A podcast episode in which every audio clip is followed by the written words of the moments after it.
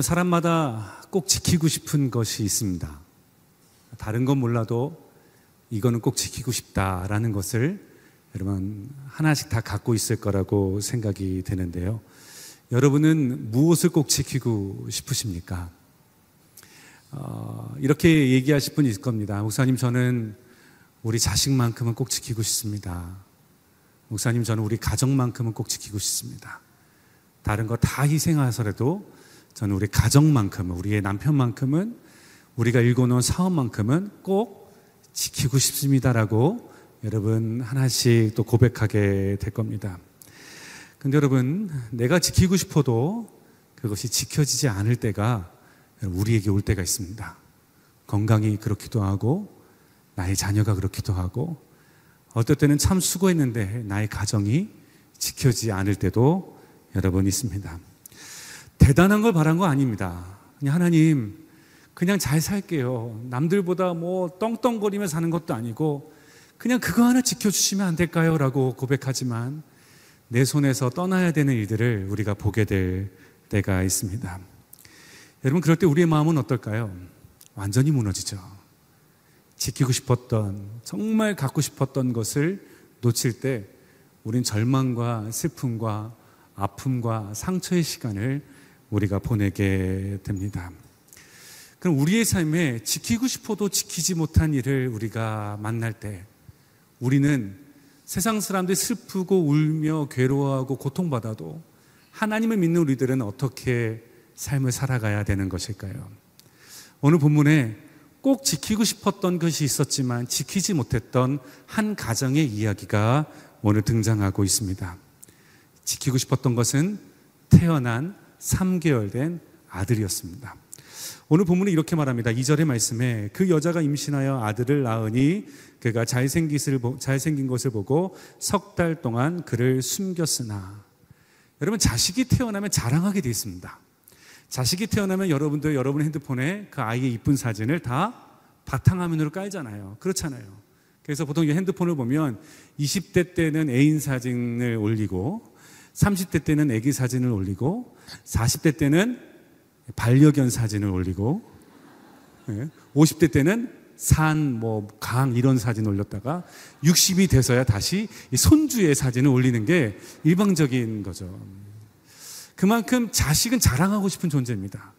그래서 우리 권사님들이 자식 손주 자랑할 때 항상 자랑하기 전에 뭘 얘기하죠? 만 원을 올려놓고 이제 내가 내 손주 자랑하겠소 하면서 마음껏 하시라고 하잖아요. 여러분, 자식은요, 숨기는 게 아니라 자랑의 대상입니다. 근데 이 가정은 어땠냐면 이 아들을 어떻게 해요? 숨겼어야 됐습니다. 그리고 나서 오늘 본문이니까 숨겨야 된 이유를 이야기하고 있는데 출애굽기 1장 22절의 말씀에 숨겨했던 이유를 이렇게 말합니다. 그러므로 바로가 그의 모든 백성에게 이르되 아들이 태어나거든 너희는 그를 나일강에 던지고 딸이거든 살려두라 하였더라. 이스라엘 백성들이 요셉에 의해서 예굽으로 이주한 다음에 430년이 흐르면서 이스라엘 백성이 너무나 부흥케 됐습니다. 그러니까 애굽 사람한테는 이스라엘 백성이 너무나 앞으로 두려운 경계의 대상이 됐던 거예요. 너무 백성들이 많아지자 많아지자 아들은 어떻게 하라고요? 나일강에 던져 죽이고 여자이면 딸이면 살려두라는 바로의 명령이 떨어졌습니다. 여러분 이 분위기 가운데서 레위 지파의 한 가정에 아이가 태어났습니다. 숨 죽이면서 이 아이를 숨겼어야 됐습니다. 자식을 지키고 싶은 그 부모의 마음은 누구나 다 한결같을 겁니다. 근데 이 아이를 지켜야 됐던 그 이유가 또 담겨져 있는데 오늘 본문에 보면 재밌는 한 단어가 있습니다. 아이가 그 부모가 그 아이를 봤을 때 이렇게 말합니다. 그 아이가 잘생긴 것을 보고 여러분 내 자식은 다 잘생겼습니다. 특별히 잘생겼다 못생겼다를 판단할 수 없습니다. 가끔 어떤 분이 아이가 태어났다고 해서 이렇게 딱 올 때 항상 민감하잖아요. 얘가 아들일까 딸일까 항상 분별해야 되는. 그래서 머리에 삐놓고 웃으면 아 얘가 딸이었구나. 그리고 얘기해 줄 수 있는 것은 잘 키우세요. 너무 애가 실수하면 안 되잖아요. 아이는 다 잘생겼거든, 이쁘거든요. 근데 여기서 말하는 잘생겼다는 의미는 영적인 의미가 한 가지 더 있습니다. 여기에서는 히브리어로 토브라는 말을 써요. 복이다라는 단어를 쓰고 있습니다. 단순하게 잘생겼다, 아이가 이쁘다의 차원을 뛰어넘는 그 잘생김이 토보다 하나님의 선하심이 있다라는 의미로 쓰고 있습니다. 이 아이가 태어났을 때 그의 부모들은 알았습니다. 하나님께서 이 아이를 특별한 계획이 있으셔서 우리의 가정에 보내셨다는 것을 한눈에 알아볼 수 있었습니다. 그것을 그 아이가 잘생긴 것을 보고 여러분 내 아이가 잘생기면 지키고 못생기면 버려야 되는 건가요? 그게 아닙니다. 이 아이를 하나님께서 우리 가정에 보내주신 특별한 이유와 계획이 있음을 그 부모는 한눈에 알아봤다는 것입니다. 한눈에 알아봤어요. 그런데 문제는 더 이상 숨길 수 없는 상황이 되었습니다. 지키고 싶은데 지킬 수 없는 상황이 되었습니다. 아이가 점점 자라니까 이제는 집에서 키울 수 없습니다. 우는 소리가 담장을 넘어서 마을 사람들에게 들리기 시작하는 겁니다. 여러분, 우리의 삶에서도 이럴 때가 있죠. 토부와 같은 하나님의 선하신 계획이 있습니다. 하나님, 나의 가정을 지키셔야 되는 이유가 있습니다. 그것은 우리의 가정을 통해서 많은 사람들에게 아름다운 덕을 선전하고 싶습니다. 하나님 나의 자녀에게 하나님의 선하신 계획이 있기에 이 자녀가 주의 은혜로 말미암아 이와 같은 세상의 빛과 같은 축복된 자녀로 쓰지고 쓰시고자 하나님의 선하신 계획이 있습니다. 하나님 우리 기업을 지키시는 이유는 우리 기업을 축복하셔서 교회를 살리고 가난한 자를 먹이고 하루에도 배고픈 5천 명을 먹이고도 남을 만한 거룩한 하나님의 기업이 되게 하시는 놀라운 계획이 우리에게 있음을 압니다. 내게 건강을 주셔서 이 건강을 통해서 선교도 다니고 열심을 다해서 정말 하나님의 쓰임 받고 싶다는 선하신 놀라운 계획이 각자에게 있습니다. 이 아이도 이 가정 안에는 하나님이 우리 가정에게 이 아이를 주신 선하신 계획을 한눈에 보는 시간이었습니다. 그런데 그 선하신 계획이 있는데도 불구하고 지킬 수 없는 순간들이 이 가정에게 오듯이 우리에게도 하나님 내게 주신 하나님의 선하신 계획 아닙니까?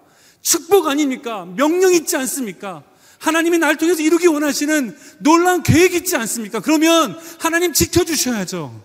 하나님 내 손에 있게 하셔야죠. 왜 내가 지킬 수 없도록 내 손에서 떠나게 하시는 것입니까?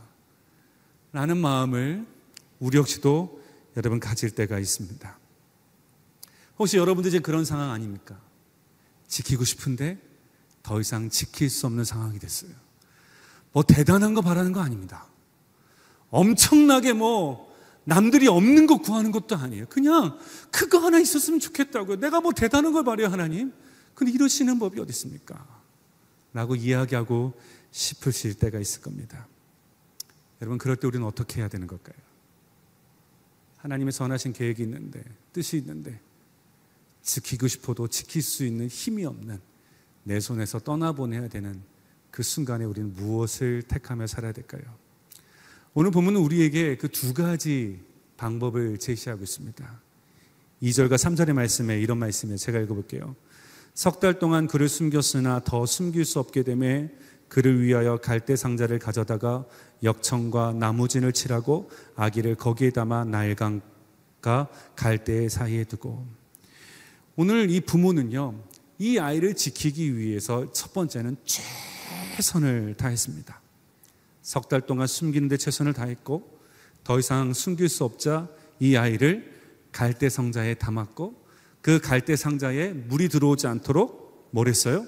역청과 나무의 진을 발라서 물에 잠기지 않고 떠 있을 수 있도록 최선을 다해서 부모로서 할 수 있는 최선을 다하는 노력과 열정을 담았습니다. 사랑 성도 여러분, 우리의 삶에 지켜야 될 것이 있으면 우리는 정말 최선을 다하셔야 됩니다. 힘을 다하셔야 돼요. 가정을 지키기 위해서 여러분 할 수 있으면 용서하고 희생하고 대화의 문을 열어가는 최선을 여러분 다 하셔야 됩니다. 내가 가진 소유를 지키기 위해서 남들보다 더 열심히 일하고 열심히 수고하고 땀을 흘리는 열정을 다해서 삶을 살아가 됩니다. 자녀를 지키기 위해서 부모로서 정말 하나님께 지혜를 구하고 넓은 마음으로 아이들을 이해하고자 힘쓰는 정말 모든 최선을 정말 다 하셔야 됩니다. 노력 없이는 안 돼요. 땀의 수고가 여러분 필요합니다.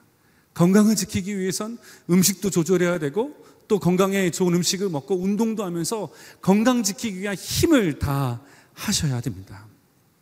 근데 여러분, 그거 아세요? 하, 목사님 지키는 게 너무나 힘들어요. 근데 내 힘을 가지고 뭔가 지킬 수 있다는 그 자체가 행복입니다, 여러분. 내가 노력하면 되잖아요.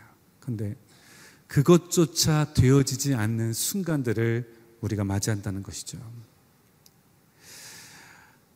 너 여러분의 자식을 떠나 보내야 될 때가 있습니다. 사춘기에 갈등의 질풍노도의 시기를 걷고 있는 여러분의 손주나 아니면 자식을 이제는 하나님 이제 내 내가 어떻게 할 방법이 없습니다. 이제 주 앞에 다 맡깁니다. 떠나 보내야 될 그 슬픔을 가지신 분 있을 거예요. 아이를 대학을 먼 또 이민으로 뭐 유학으로 보내든 아니면 어, 지방으로 보내든 아니면 뭐 이렇게 따로 살게 할 때 이제는 그 부모가 해줄 수 없어서 그 자식을 떠나 보내야 될 때도 여러분 있을 겁니다. 우리 자녀들에게 특별히 신비로운 전화기를 하나 갖고 있다고 하죠. 걸면 안 받고 와야만 받을 수 있는 전화기. 그 전화기 하나씩 갖고 있잖아요. 어떻게 걸면 애들이 온 적이 없대요. 엄마 전화가. 전화했었는데 아, 안 왔대요. 근데 걔네들이 걸면 항상 걸리는 전화기를 아이들 갖고 있거든요. 소식이 무소식이고 그나마 위로되는 게 뭐예요? 야 무소식이 희소식이다. 연락이 오면 더 걱정이 많은 거야. 뭐 그 정도 있잖아요. 회사도 그렇고 여러분 건강도 그렇고 어, 지키고 싶어도 지킬 수 없는 순간들을 오게 된다는 거죠. 여러분 그때 정말 중요한 게 필요합니다. 그때 어떤 일을 해야 되는 걸까요? 오늘 본문에 이 아이를 지키고 싶었던 이 부모는 이 아이를 떠나보내는 순간에 어떤 밤을 보냈을까요?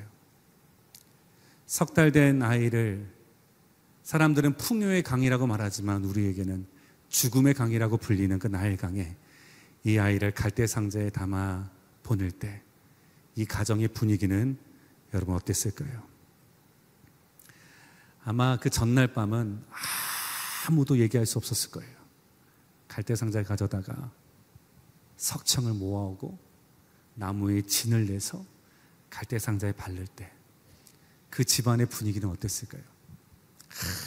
한마디도 할 수 없었을 거예요. 그 아이를 이제 담을 때, 그 아이를 나일강에 한 걸음 한 걸음 가져가서 데려가서 갈대 사이에 숲에 둘 때, 이 집안의 분위기는 어땠을까요? 눈물의 시간이었을 겁니다. 아무 말도 할 수 없는 그 눈물의 시간. 그냥 표현할 수 있는 거 하나라고는 하나님, 그냥 이 아이 지켜만 주세요. 지켜만 주세요. 살아있다라는 소식만 들었으면 좋겠습니다. 아니, 자식이 없는 집안에 입양돼서 그냥 내가 멀리서만이라도 이 아이를 지켜만 볼 수 있으면 좋겠습니다. 부모로서의 무력함, 무능함, 내가 아무것도 할 수 없다는 순간에 할 수 있는 유일한 것은 눈물이었어요. 눈물로 주님, 하나님 이 아이를 지켜주십시오. 이 아이를 살려만 주십시오. 이 기도회에는 그 어떤 것도 할 수 없는 시간을 보내는 시간이었습니다. 사랑 성도 여러분, 우리에게 아무것도 할 수 없는 그 시간에 우리가 할 것은 눈물의 시간입니다. 하나님, 난 아무것도 못합니다. 주님이 지켜주셔야만 됩니다. 그 시간을 보낼 수밖에 없는 거예요. 여러분, 그거 아십니까? 우리가 눈물로 주님 앞에 주의 은혜를 구할 때 그때 하나님의 보이지 않는 곳에서 일하시는 손길이 임하기 시작합니다. 히스기야가 질병에 들어서 죽게 되었을 때 그가 벽을 얼굴을 향하여 들고 그가 했던 것은 눈물의 기도였습니다. 성경의 말씀에 이사야 40, 38장 5절에 이런 말씀이 있습니다. 제가 읽어볼게요. 너는 가서 히스기야에게 이르기를 내 조상 다윗의 하나님 여호와께 이같이 말씀하시기를 내가 내 기도를 들었고 내 눈물을 보았노라. 하나님은요, 이제 내가 아무것도 할 수 없는 그 순간에 눈물의 시간을 보냈대. 이렇게 말씀하십니다. 내가 너의 눈물을 보았고, 내가 너의 기도를 들었노라 말씀하시는 거예요. 괴로움과 아픔과 절망의 시간을만 보낼 것이 아니라 눈물의 기도로 주님, 난 아무것도 할 수 없습니다. 주님이 도와주시면 안 됩니다라는 통회하며 주를 구하는 기도를 할 때에 주님께서 그 기도를 들으시고 그 눈물을 보시는 역사를 행하여 주신다는 것이죠. 갈대 상자에 아이를 담아서 갈대 사이에 넣습니다. 여러분 갈대 사이에 넣었다는 건요 왜일까요? 물에 쓸려가지 말라는 거예요. 근데 이 홍해 바다는 수심이 올라갔다 내려갔다 반복합니다. 그 시간은 잠깐이에요. 갈대 상자의 물에 쓸려가지면 올린 것이지만 언젠간 이 갈대 상자에 담긴 아이는 강물에 의해서 쓸려갈 수밖에 없는 순간이에요. 계속해서 보면서 주의 은혜를 구할 수밖에 없는 순간이었죠. 근데 그때 누굴 만납니까? 애굽의 바로의 딸 공주를 만납니다. 근데 많은 분들이 이렇게 얘기하죠. 이게 행운이라고. 근데 여러분 그게 가장 이 아이에게 위기의 순간입니다. 네. 성경 보니까요 이렇게 말합니다. 이 아이가 히브리 사람인 것을 알아봤다라고 말합니다. 그리고 이것을 발견한 사람 누구예요? 바로의 딸입니다. 여러분 바로의 공주는 누구의 명령을 제일 잘 지켜야 됩니까? 그의 아버지의 명령을 잘 지켜야 됩니다. 그리고 말합니다. 이 아이는 히브리 사람이다. 이 말은 뭐예요? 이 아이는 이 날강에서 마땅히 죽어야 될 아이다라는 거예요. 지금 이 순간이 가장 이 아이에게 이 가정의 위기의 순간입니다. 여러분, 이 바로의 공주가 해야 됐던 것은 뭘까요? 이 우는 갈대 상자에 담긴 아이를 어떻게 해요? 뒤집어야 되는 거예요. 날강에서 죽게 해야 되는 겁니다. 이게 이 공주가 해야 될 책임과 의무입니다. 이 아이를 뒤집어야 되는 거예요. 성경은 뭐라고 말하죠? 그 아이를 불쌍히 여겼다고 말합니다. 이 아이를 본과 동시에 마음에 불쌍히 여기는 마음이 생겼다는 거예요. 그러면 이 바로의 공주의 마음에 불쌍히 여기는 마음을 누가 주셨을까요? 퀴즈. 너무 어렵나요? 이 바로의 공주의 이 히브리 사람, 마땅히 나일강에서 죽어야 되는 이 아이, 이 아이를 불쌍히 여기는 이 마음을 대체 이 공주에게 누가 주었을까요? 문제가 너무 어렵습니까? 고차원적이죠? 아, 목사님 날씨 더운데 왜 이런 거 짜증나게 묻고 그러세요? 이런 기분이신가요? 어떻게, 누가 주셨을까요? 하나님이 주신 거예요. 출애굽기 말씀에 반복적으로 나오는 게 뭐냐면 하나님께서 바로의 마음을 강팍하게 하사 하나님께서 바로의 마음을 움직였다고 말하고 있습니다. 이 공주의 마음을 불쌍히 여김으로 만드신 그 주권자가 누구시냐면 바로 하나님 아버지시라는 거예요. 이 공주의 마음에 불쌍히 여기는 마음을 주어서 이 공주를 뭐예요? 나의 양자로 받아들이는 그 마음을 하나님께서 행하셨다는 거예요. 보이지 않는 곳에서 일하시는 하나님의 놀라운 역사가 있었다는 것입니다. 그리고 나서 문제가 생겼습니다. 이 아이가 어린아이인데 이 아이를 젖먹일 유모가 없는 거예요. 찾아보니까 한 아이가 있습니다. 이 아이를 젖먹일 유모가 있느냐? 그런데 오라고 하니까 누구였어요? 이 아이의 엄마였습니다. 근데 여러분, 더 놀라운 사건이 뭔지 아세요? 이렇게 말합니다, 성경은. 이 아이에게 너가 젖을 잘 먹이면 그에 합당한 뭘 준다고요? 싹쓸 주리라. 돈을 주겠다는 거예요. 왕가에서 주는 돈은 많았을까요? 적었을까요? 여러분 적당했을까요? 최저임금이었을까요? 얼마였을까요? 왕이 주는 하사품이에요. 많이 줬을 거예요. 여러분, 여러분 자식 키우는데 돈 받고 키우신 분 계십니까? 나 젖 먹을 때마다 시간당 만 원씩 받았어요. 이런 부분 계세요? 없잖아요. 자기 자식을 젖 먹이는데 자기 자식을 키우는데 뭐예요? 돈까지 나옵니다. 그 돈은 모든 집안이 다 먹고 살 만한 돈이었어요. 모든 사람들이 다 궁궐에 들어와서 살 만한 삭시였습니다. 여러분, 이 일을 누가 행하셨을까요? 하나님이 행하신 거예요. 자식을 키우는데 내 품에 안겨주실 뿐만 아니라 마음껏 키울 수 있도록 누구의 공격도 받지 않고 키울 수 있도록 싹쓸 받으면서 키울 수 있는 환경으로 인도해 주신 하나님의 손길이 언제 펼쳐지는 거예요? 우리가 눈물로 주님 이 아이를 지켜주십시오라고 간절히 구할 때 주님께서 그와 같은 역사를 행하기 시작한다는 것이죠. 상성도 여러분, 여러분들 이 새벽, 이 아침에 와서 여러분 기도하실 때 마음 가운데 절망의 시간을 보내고 하나님 나보고 어쩌라는 겁니까 이제는 나보고 어떻게 하라는 겁니까 몸은 아파오고 가정은 무너지는 것 같고 자녀는 떠나 연락도 안 되고 수많은 이제는 내 힘으로 안 되는 현장 가운데 있을 때 주님이 오늘 이 시간 우리에게 바라시는 게 뭘까요? 눈물의 기도를 드리라는 거예요. 아멘이십니까? 주님이 들어주십니다. 나보다 더 큰 일 행하신 주님께서 내가 할 수 없을 때 주님은 더 큰 일들을 우리에게 행하기 시작하는 줄 믿습니다. 제자 훈련을 할 때 남자들과 함께 훈련하다 보면 이런 좋은 간증들을 많이 하게 되는데요. 함께 했던 한 남자 집사님이 이런 얘기 했습니다. 목사님, 저는 30년 전에 이민 와서 정말 먹고 살기 힘들어서 아침부터 저녁까지 일만 했고 아들 둘이 있는데 그 두 아들을 위해서 정말 부모로서 해준 게 아무것도 없어요. 따뜻하게 말 한마디도 못했고 아이들 졸업할 때 대학 갈 때 모든 거 도와주지도 못했고 참 해준 게 아무것도 없는데 이 아이가 부모는 해준 게 없는데 아유, 대학도 좋은 대학 가고 대학 졸업 후에 또 좋은 데도 취업해서 이제는 장가 간다고 하네요.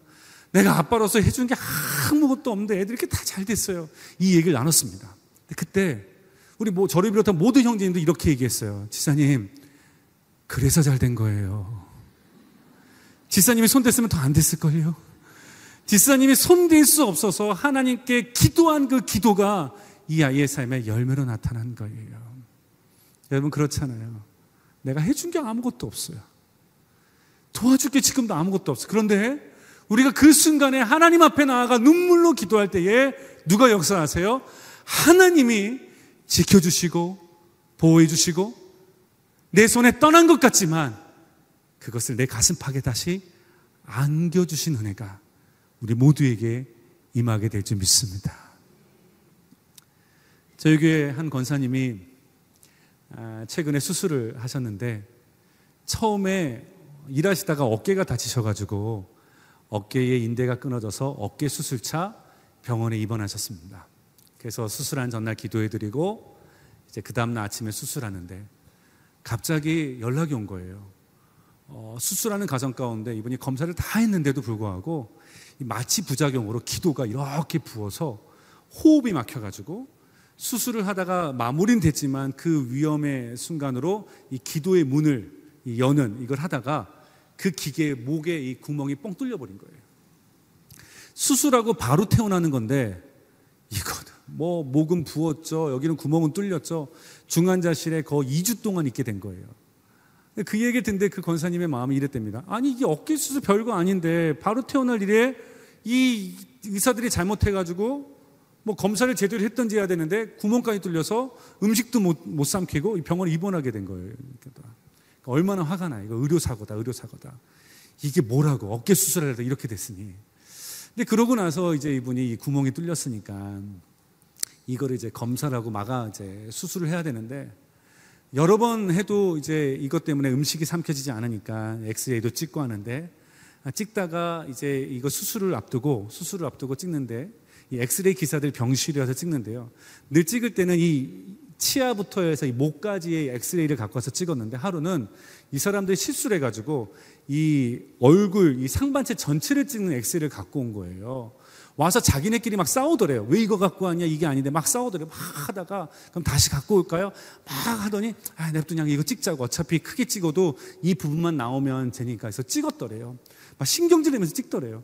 나 찍고 났는데 딱 보던 이분이 어 이상한데 하더니 바로 닥터를 부르더래요. 알고 보니까 이 원래 요것만 찍었어야 되는데 상반신 찍다가 이 폐 밑에 하얀색 암이 딱 발견된 거예요. 그래가지고 갑자기 이분이 어깨 수술을 왔다가 목 이거 구멍 뚫리고 갑자기 암 환자가 돼버린 거예요.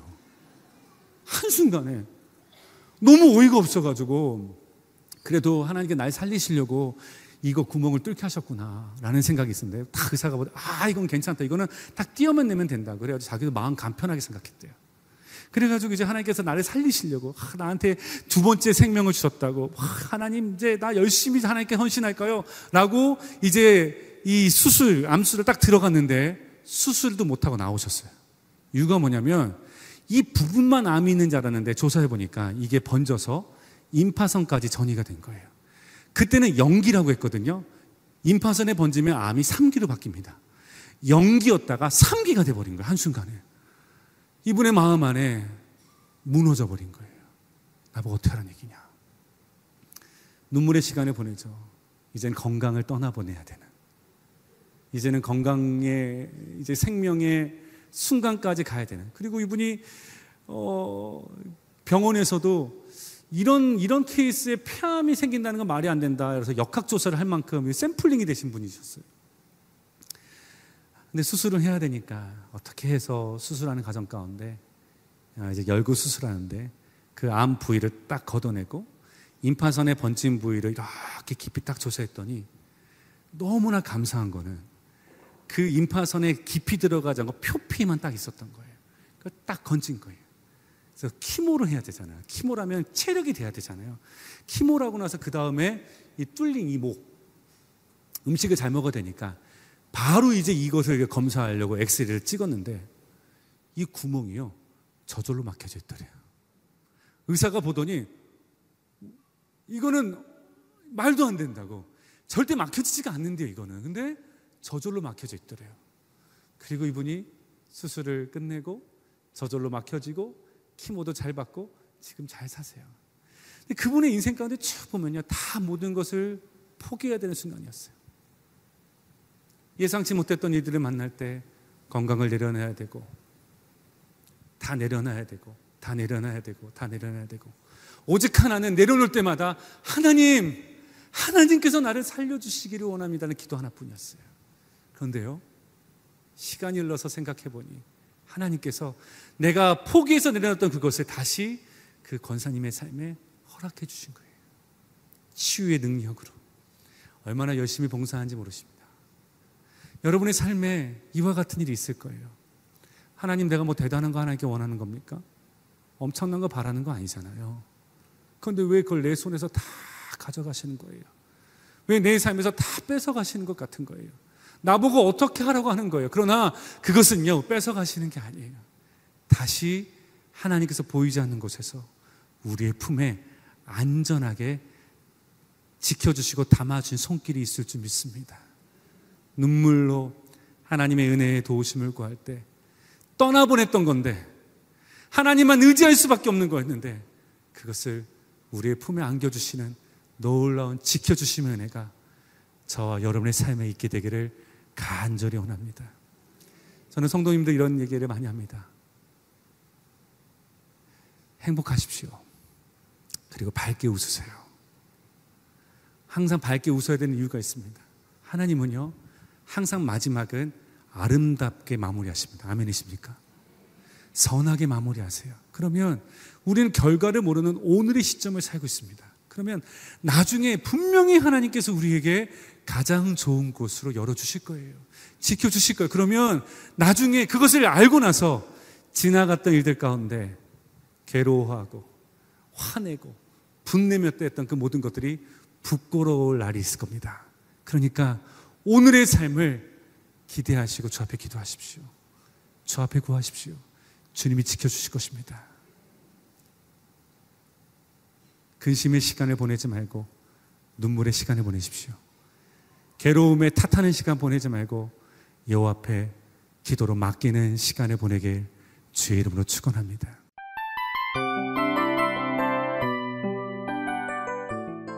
이 프로그램은 청취자 여러분의 소중한 후원으로 제작됩니다.